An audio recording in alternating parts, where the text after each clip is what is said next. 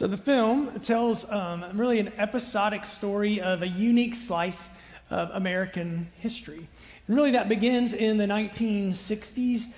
Um, there were kind of a tornado, really. There was a tornado of three things that came together uh, that formed a period of unrest um, in our country. First was the civil rights movement led by Dr. Martin Luther King Jr. That was going on alongside this movement, uh, this uprising, really, of a group of young people who were referred to as the hippies, who kind of rejected the norms, right, of their of their parents. And alongside of that, there was actually um, a global pandemic. So let's take a real unique slice even of that. Let's go to 1968.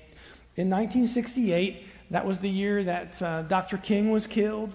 Uh, Robert Kennedy uh, was killed as well in the middle of the Vietnam protests and the hippies and all that were, was going on there. And a million people died in this global pandemic. And they had this kind of tornado of uh, everything all of a sudden was unsettled. And churches were divided uh, over it. Spiritual communities uh, were really separated. Uh, pastors didn't know what to do. And some people were even thinking, like, is this the end, right, of Christianity in the West? And it was in the middle of that that what no one really expected uh, was called the Jesus People movement. Um, the film tells the story of a pastor on the West Coast whose name was Chuck Smith. He was the pastor of Calvary Bible Church. I'll show you his uh, picture. He's played by Kelsey Grammer um, in the film. And you saw the question that he asked. He actually asked his daughter, he's like, I'd like to meet a hippie. Can you introduce me to one of the, I've got some questions.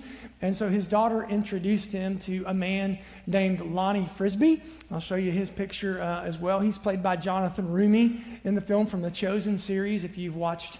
Uh, if you watch those movies. And so Chuck Smith and Lonnie Frisbee really start a Bible study over on uh, the West Coast, reaching out to hippie surfers. And the square uh, that started off the trailer was a young man uh, who's 17 years old at the time. His name was Greg Laurie, who was converted in the middle um, of, that, of that movement. And you saw it just briefly in the trailer, but just so you know that uh, it was not a write into the script, it was actually a historical reality. This movement that began, that all of a sudden within a year was a thousand hippies coming to this Bible study, young people being converted.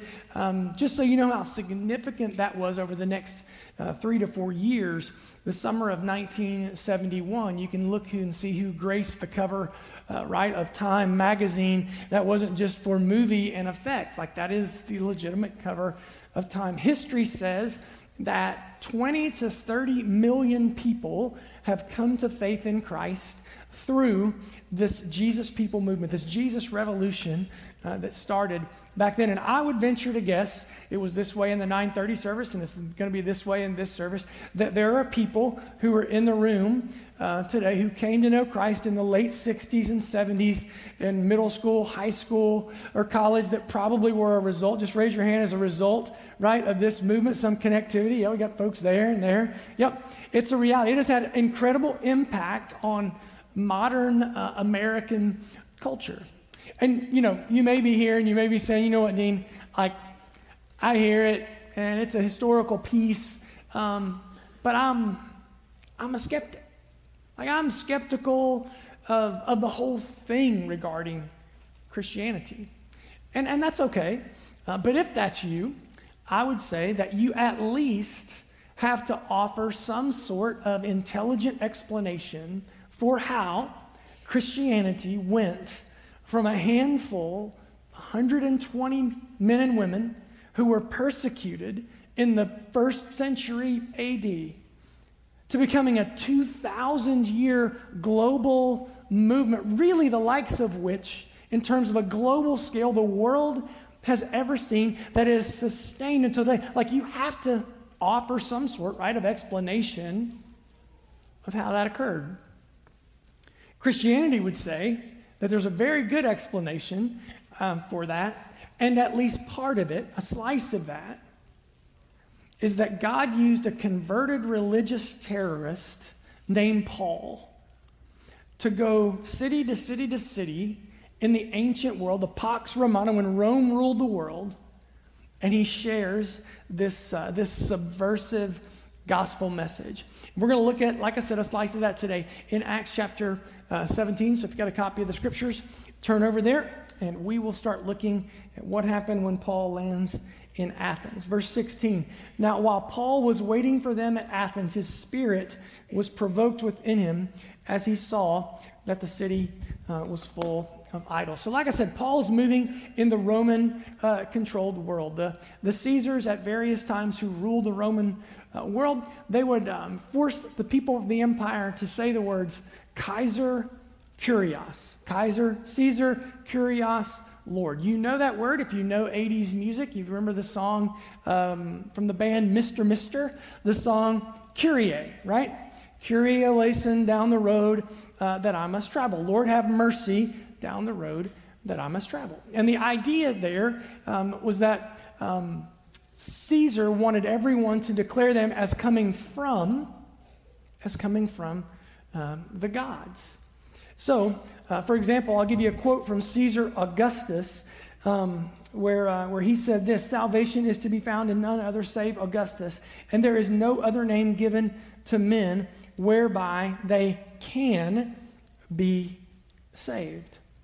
It's interesting, though, that Paul goes city to city, and he doesn't say Kaiser Kyrios, but he encourages people to say Iesu, Jesus, Iesu Kyrios, that not Caesar is Lord, but that Jesus is Lord. In Acts chapter 4, verse 12 says, There is no other name given under heaven among men whereby not we can be saved, but whereby we must be saved, other than um, the name of Jesus. So Paul lands in Acts 17 16, the verse we read. Paul lands in Athens, and when he lands there, the thing that he notices is that the city's full of idols. Athens, the former capital of Greece, which was the major uh, world power until Rome conquers them. So in Athens, all of a sudden, you have this accumulation of both Greek mythology and Roman mythology that meet um, in that city. And so here's part of the core of Paul's message uh, when he got to Athens. Verse 22. So Paul, standing in the midst of the Areopagus, said, Men of Athens, I perceive that in every way you are very religious. For as I passed along and observed the objects of your worship, I found also an altar with this inscription To the unknown God. What therefore you worship as an unknown, this I proclaim to you. So Paul goes right to the heart of Athens, to the Areopagus on Mars Hill. I'll show you a picture uh, of that, and from there you could see um, you could see the marketplace of idol worship. And what Paul says uh, to this group of leaders uh, in Athens who love to debate, who uh, love to talk through things. Paul says, Listen, I see that you're very religious. It is obvious by the amount of idols that I've already seen them in the city, by the amount of idols that you're producing. You're obviously a very, a very, very religious uh, people. But I saw one altar when I was walking through the city, and it said, To the unknown God. Paul said, That's the God that I want to talk to you about. That's the God. And I would just say, in relation to our culture, man, this is this should hit us right where we live, right? We are part of a very religious culture. People are religious about so many things. A lot of people are religious about church, but we're religious about a lot of other things. We're religious about our finances. We're religious about our health and uh, our bodies. We're religious about our families and, and our kids and their extracurricular activities. We're very religious about, about those things. We're religious about a lot of things. But Paul says just because you're religious about God does not mean that you are relationally connected to God. Those two things, men of Athens, those two things, people of Delaware County, those are very, very different things. And so Paul begins, right, to reason with them. You jump back up to verse 17. So he reasoned in the synagogue with the Jews and the devout persons and in the marketplace every day with those who happened to be there. Some of the Epicurean and Stoic philosophers also uh, conversed with him. So Paul initially he he reaches out to the Hebrews. That was his background. That's typically where it starts. But what you read in the text is that there are these two other groups of people there in Athens that kind of ruled the philosophy of the day with which he also talked. They were the Epicureans and and the Stoics. These two groups of people, they really they didn't like each other. Uh, maybe you could say there was hatred between these two groups, and the only thing that they really agreed about was that death was the end, was that there was no life beyond the grave.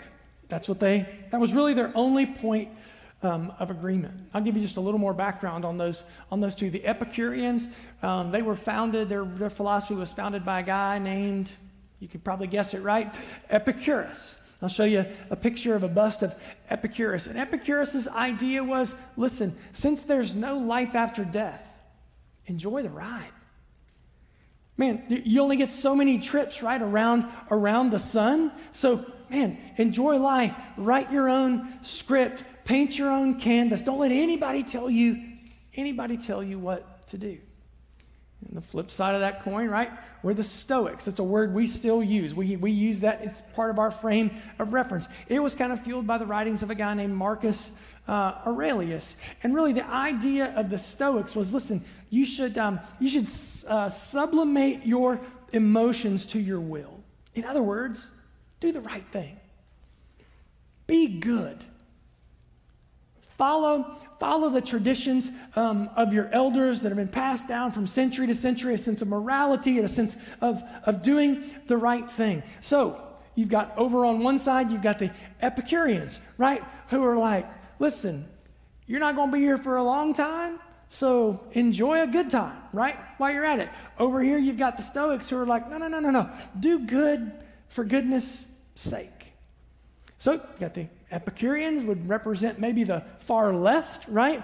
And then you've got the Stoics who would maybe represent more of the far right. And I want to be clear there's nothing wrong with enjoying life. And there's nothing wrong with doing good and trying to achieve nobility as long as those aren't the two things that you that you live for, right? And so when Paul begins to share with them the good news of this gospel message, he's kind of met with two um, overarching responses, and they are these. First, widespread acceptance in Athens. But secondly, severe skepticism. Severe skepticism. Let's, let's start with, um, with skepticism. Verse 18, 18, the next verse. And some said, What does this babbler wish to say? Others said, He seems to be a preacher of foreign uh, divinities because he was preaching uh, Jesus and the resurrection. So Paul goes to the heart Uh, of the Greco Roman world in terms of deities. And what does he do? What does he teach? Jesus died on the cross, buried in the grave, resurrected on the third day. And that verse says, that's a, Who is this babbler?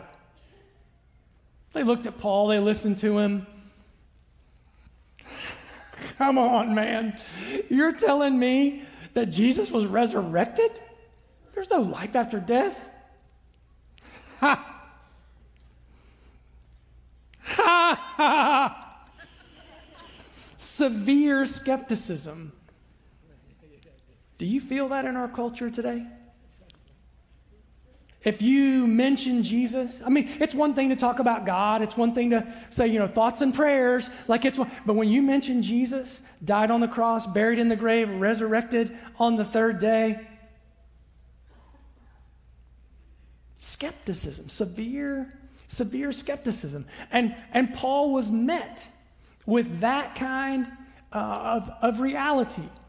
As a matter of fact, there's a great example of how this works um, in the book of Acts, which is, you know, like I said, the history of the early church, 10 chapters forward, whenever Paul is on trial. Paul's on trial, he has to come in front of two of the most powerful leaders, um, certainly in his part of the world.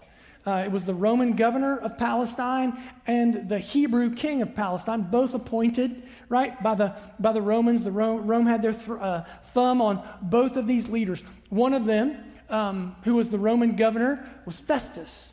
Uh, think uh, he was Pilate, right? When in Jesus' day it was Pilate, now it's, it's Festus. The other one, uh, the Hebrew king, was Agrippa. So in Jesus' day, think Herod. So this would have been this would have been like Jesus standing in front, right of Herod and Pilate. So Paul is on trial in front of uh, Festus and Agrippa. Paul talks to them about the resurrection. Festus says, Paul, much learning has made you mad. It's made you crazy. Paul, in other words, this resurrection, you're insane. And here's Paul's response to that in Acts chapter uh, 26 and verse 25. But Paul said, I am not insane, most excellent Festus. On the contrary, I am speaking out with truthful and rational words. Now, I just want to pause right there because I want you to feel the weight of this next moment. Paul is going to fix his eyes on Agrippa. And if you can imagine, Paul, the most, um, the most influential human evangelist, the most spirit filled, speak straight from the uh, authority of a heaven through a man person that I think this world's probably ever seen, certainly that we have recorded. If you could imagine what it would be like for Paul to lock eyes with you, Paul does that and he looks at Agrippa. And, um, and here's what he says For the king knows about these matters, and I also speak to him with confidence since I am persuaded that none of these things escape his notice. For this has not been done in a, in a corner. And here's what he says King Agrippa, do you believe the prophets? I know that you believe. Agrippa replied to Paul, In a short time, you are going to persuade me to make a Christian um, of myself. If you can imagine just the weight, the magnitude of that moment, everyone in the room, everyone watching, you're insane. I am not insane, most excellent Festus, and I'll tell you why I'm not. He looks at Agrippa. He said, Agrippa knows it's true. Now listen, you may be here today, you may be, you may be a skeptic of the resurrection, which is fine. But what you cannot say is that you are skeptical because we are smarter people than the people who lived back in this. What you can't say is that, well, we know things today and we're kind of smarter. No, no, no, no, no, no. If you're going to disprove the resurrection, it would have been much easier to disprove the resurrection within a decade of when it happened. That would have been much easier. People were still alive. People could have, you could have spoken to witnesses. Like there, there's so many reasons that they could be more skeptical then than we would be skeptical today. So, what Paul is essentially doing is he's looking at Agrippa and he says, Hey, Agrippa, you know it's true. Because if it's not true, if you know this isn't true, Agrippa, well, then what that means is Jesus is in a grave somewhere. If he died, there's a grave. If there's a grave, there's a body. So all you have to do, Agrippa, is go get the body of Jesus and produce a body. That's all you have to do. That'll end the whole controversy. But essentially, Paul is saying, But Agrippa, you know it, and I know it. That you cannot produce the body of Jesus because the body of Jesus is not in a grave. That he was miraculously resurrected. And he says to him, He says, Agrippa, you believe the prophets, right? I know you believe the prophets. And Agrippa, in what I think is an amazing admission says, Paul, I'm this close to becoming a Christian. Paul, you almost persuade me to make a Christian of myself. In other words, what Paul says to Agrippa is Agrippa, you've got all the knowledge. You've got everything at your fingers. You, you know everything you need to know. And I've walked you all the way up to the line of faith. All you've got to do is step across. And Agrippa says, Paul, I'm, I'm this close. So, what's the obvious question? Why won't he do it? Why won't he take that step? Because if you believe the resurrection is true, you cannot have authority over your own life. If you believe the resurrection is true, you cannot maintain control of your life. You have to bring your life under the authority, under the power of the one who was resurrected, who died on a cross, was buried in a grave, was resurrected for your sake to help you know and have the confidence that you too can beat death. It requires that kind of movement. And when you watch this, when you watch the Jesus Revolution film, what you realize is this is really the core of what Chuck Smith and Lonnie Frisbee were sharing with all these hippie surfers um, on the beach. This is what converted um, Greg Laurie, who's had such an incredible impact uh, from a spiritual perspective on our country uh, over the last uh, 30, 40 years. This reality that if you believe that Jesus was resurrected from the dead, that changes. That changes everything. So why is that such? Um, why is that such a big deal to us? Or why is it such a big deal to me? Why am I even talking about this today? Because here's what I believe. I believe there's a whole lot of people in this room today that are right on that line. And you know everything you need to know. You've gotten all the information you need. And you are this close. But the reason you won't take that step is because ultimately you are not willing to give up authority and control of your life. So, what you see, what happens in Athens to Paul, the end of, at the end of the narrative, this historical narrative, is that essentially you can slice it up into three responses. There are three different responses that come to Paul from this religious group of people in Athens. And um, let's look at let's look at the three of them. Here's what Paul says, or, or, Acts chapter 17, verse 32 says, When they heard Paul speak about the resurrection of the dead, some laughed in contempt, but others said, We want to hear more about this later. That ended Paul's discussion uh, with them, but some joined him and became uh, and became believers. Three different responses uh, that you see there. First, you can laugh. Some of them laughed with contempt. Some of them rolled their eyes at Paul and his ideas about the resurrection. But can I tell you that's not helpful when it comes to you personally and your thoughts about death? It's not helpful. Um, Albert Camus was a, a writer, thinker, philosopher when it came uh, to Christianity. And he talked about, he said, let's say you're kidnapped. And um, in being kidnapped, your kidnapper says, Whatever your favorite thing is, I'll provide it to you, but I'm going to murder you in an hour. He said, What's your favorite? Camus says, What's your favorite thing? Watching football, reading a book, um, listening to music.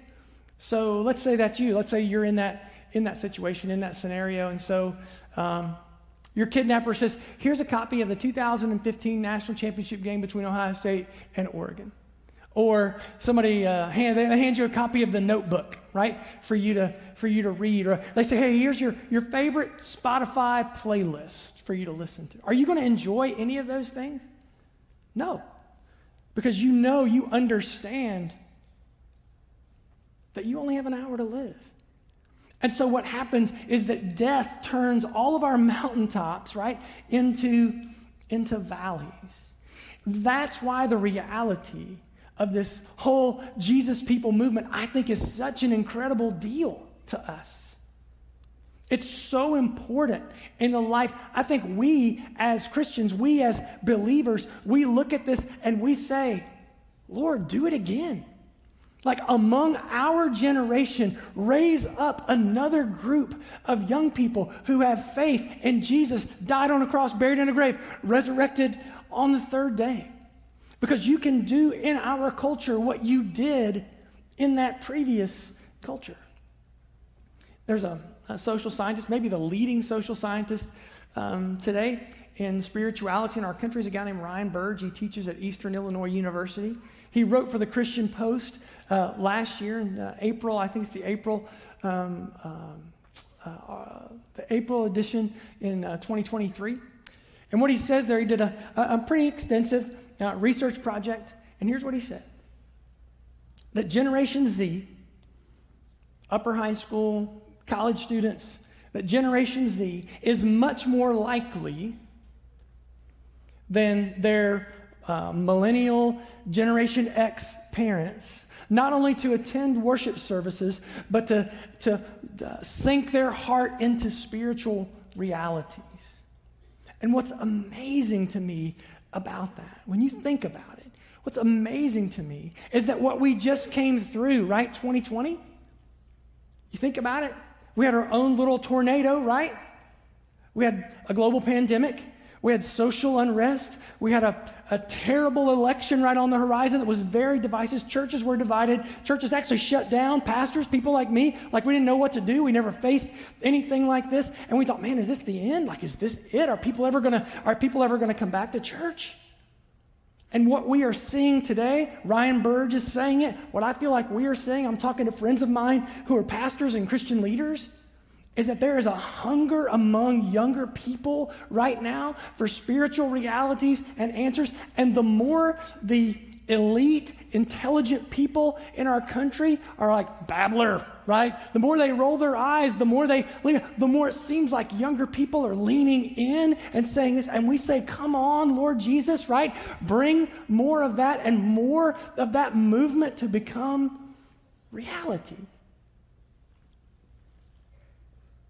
But the Stoics, no, no, no, no, no. Here's what we're going to do. Just do good. For goodness i'm going to be i'm going to be a good person dean and here's what i'm going to do. I'm going to accumulate a lot of stuff and i'm going to leave it behind to people. And listen there's nothing wrong with uh, targeted generosity. I think it's a wonderful thing. And i'll say this.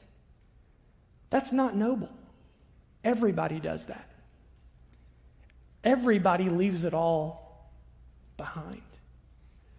Well, Dean, what I'm going to do is I'm going to go out and I'm, I'm going to, man, I'm going to enjoy, I'm going to enjoy life because this is all there is. And maybe that's a helpful point of view when you're 20. But can I tell you? When you get to be 60, 70, 80, there is this uncomfortable insecurity with old Epicurus's view. As a matter of fact, before Epicurus died, shortly before he died, I want to give you a quote um, from him. Here's what he said My biggest fear is not that death is the end, but that death perhaps is not the end. That your primary insecurity is not that all of your life you've enjoyed it, which again is fine, and, and you, you know, you, you've taken that point of view, but the closer you get to it, there's this plaguing insecurity that what if I'm not right? Am I, am I prepared? So that's one. That's one response. You can, you can laugh. But the second one is um, some of those who heard said, we will learn more later, right? So it's not laugh, it's learn. And maybe you're here today and that's your position. You say, you know what, I'm here, I'm learning, which is great. It's fantastic. And I would encourage you to continue to learn. There's just one dangerous word in that, and it's the word later. Because a lot of times people say they're learning, but really what they're doing is they're delaying. Those things are different. Um, I've got a good friend who, um, in his mid 20s, uh, working a job, enjoying life, but there was this annoying elderly lady that he worked with who kept inviting him to come to church and kept inviting him and kept inviting him. And finally, just to get her off of his back, he said he would go. So he shows up to this meeting one night, and the speaker that night clearly explained the gospel in a way for him in his mid 20s that he clearly understood the meaning of the gospel and the necessity of him to receive it. And he said he sat there in his seat that night listening to uh, this, this preacher um, speak, and he said, You know what? I understand it, I believe it, but I don't want to respond to it. Because if I respond to it, then I've got to change. And I'm really enjoying, I'm having a good time in my 20s right now. Like, so here's what I'll do it later.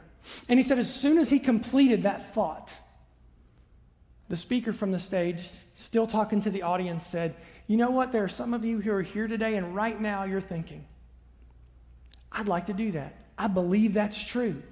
But if I do that, I've got to change. And so what you're thinking is you'll just wait till later in life and you'll become a Christian later in life. And the guy's sitting there thinking, how does he know? Like what I just thought. Like I just, he's reading my mind. And then he said, the speaker looked out at the crowd and he said, I have one thing to say to you. What a coward. By the way, that's where I did the karate kick in the first service. I'm not going to do that again. He said, Listen, what a coward. You're telling me that you believe Jesus died publicly on a cross, a torturous death for you, went into the grave, was miraculously raised on the third day, and you're going to try to figure out a way to delay responding to the love of God so that you can have a few more good times in your 20s? What a coward. And he said that night, man, bam, it hit me.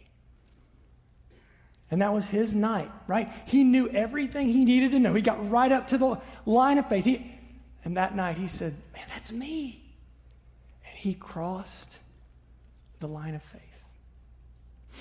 Which leads me to the last of the three responses, right? You can, you can laugh, you can learn.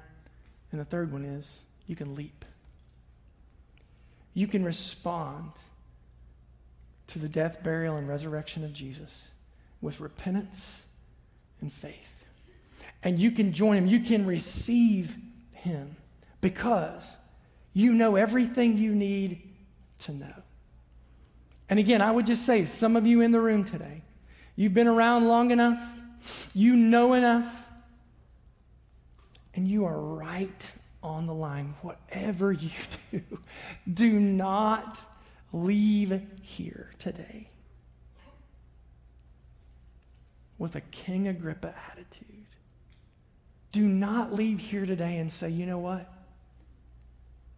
I'm almost there. What more do you need other than Jesus crucified, buried, and risen for your sake? That close is not close enough. So, right now, today, right here, this moment, I want to encourage you to cross the line of faith. I'll help you do it. We're going to pray in just a second. You can pray with me today to take that step as God's Spirit has spoken and impressed upon you. You say, What? Today is my day to become a follower of His. Let's pray together. Uh, God, I do pray for anybody who's here this morning that God, maybe you've been speaking to them over some time. Maybe, God, it started years and years and years ago in their family as they began attending uh, a church or a Bible study. Or maybe, God, it's somebody who's brand new this morning and this is the first time maybe they've ever heard this good news that they could be forgiven, um, God, of their sins and that they could be drawn into your family and become uh, your child. Whichever way, God, and anything in between. Would you give people courage? Um, God, would your spirit draw them this morning to take in the step following, receiving the good news of who you are and what you have done for us. As we just continue to pray um, right now, if that's you, you want to take that step this morning, I'm going to pray right now, and you can pray with me. You don't have to pray it just like I pray it or say it exactly uh, like I say it. Just pray something like this Dear Jesus, thank you for leaving heaven, coming to earth. Thank you for dying for my sins. And Jesus, today I'm saying that I not only believe it, but that I'm here to receive it. That your authority, Lord, I welcome that into my life. Please forgive me of my sins. Give me that new heart that you promise in Scripture. Jesus, I want you to be the leader of my life. I will be the follower. Thank you for this great salvation gift. And again, I'm just going to ask that keep your heads bowed, eyes closed, a real personal time between people and God. But the scriptures are clear that when you take this step, that you don't do it um, alone in isolation, but that you let others know. So I'm going to ask that you allow me to be the first person that you tell you've taken this step this morning, just by raising your hand right now. Would you do it? Not going to ask you to speak. I'm not going to call you out. Thanks. Great. Yeah, put them up. Take them right back down. Awesome. Awesome. I, yep, up there in the risers. Thank you. Great. Today is my day. Cross that line. And God, I pray for those of us who are in the room today. Lord, there's, um, there's something inside of us that, that looks for, that longs for this kind of a movement of people of your spirit. Um, God, not because uh, we're um, uh, progressives or conservatives, um, not because we have an agenda, but God, because we want to see your kingdom come, your will be done. And so, God, we pray for that today. And so, for those of us who are believers, God, we're not going to wait for the group, but we're going to make our lives individually available. God, as much as the group thing is awesome, it starts with us personally. And so, once again, God, we come to this moment to worship you, to say that we make ourselves available. Chad sang it earlier. What are we waiting for? God, we're not waiting for anything. We open our hands, our hearts, offer ourselves to you. Please use us. In your name we pray. Amen.